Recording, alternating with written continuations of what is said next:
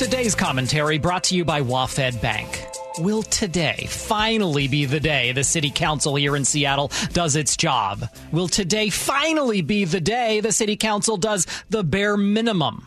Will today finally be the day the Seattle City Council faces the reality the rest of our entire state has already faced? Maybe.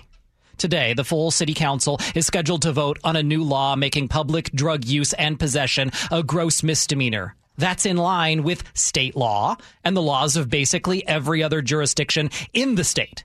But remember, that's a law at the beginning of the summer our city council summarily rejected, leaving the current situation to get worse. Remember, Mayor Bruce Harrell had to step in, hold their hand, form a task force, coax them down with more Seattle process.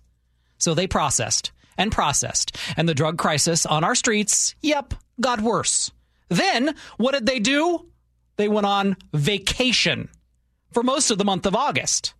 Finally, today, today, they vote on a new ordinance, one that does criminalize, but also first pushes treatment and diversion. It's a compromise, which means nobody is happy about it.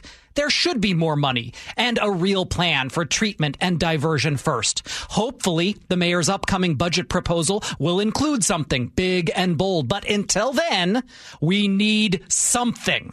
And that's what this is something. Conventional wisdom at City Hall says this is going to pass the council.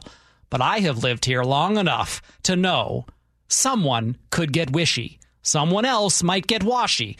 I can hear them now saying, Oh, we can't do this in good conscience. We can't vote for something when an election is just months away. I can hear them trying to kick the can. I can feel them wishing they were still on vacation. So while I hope they do the right thing, I won't believe it until they actually do. Will today finally be the day? We shall see.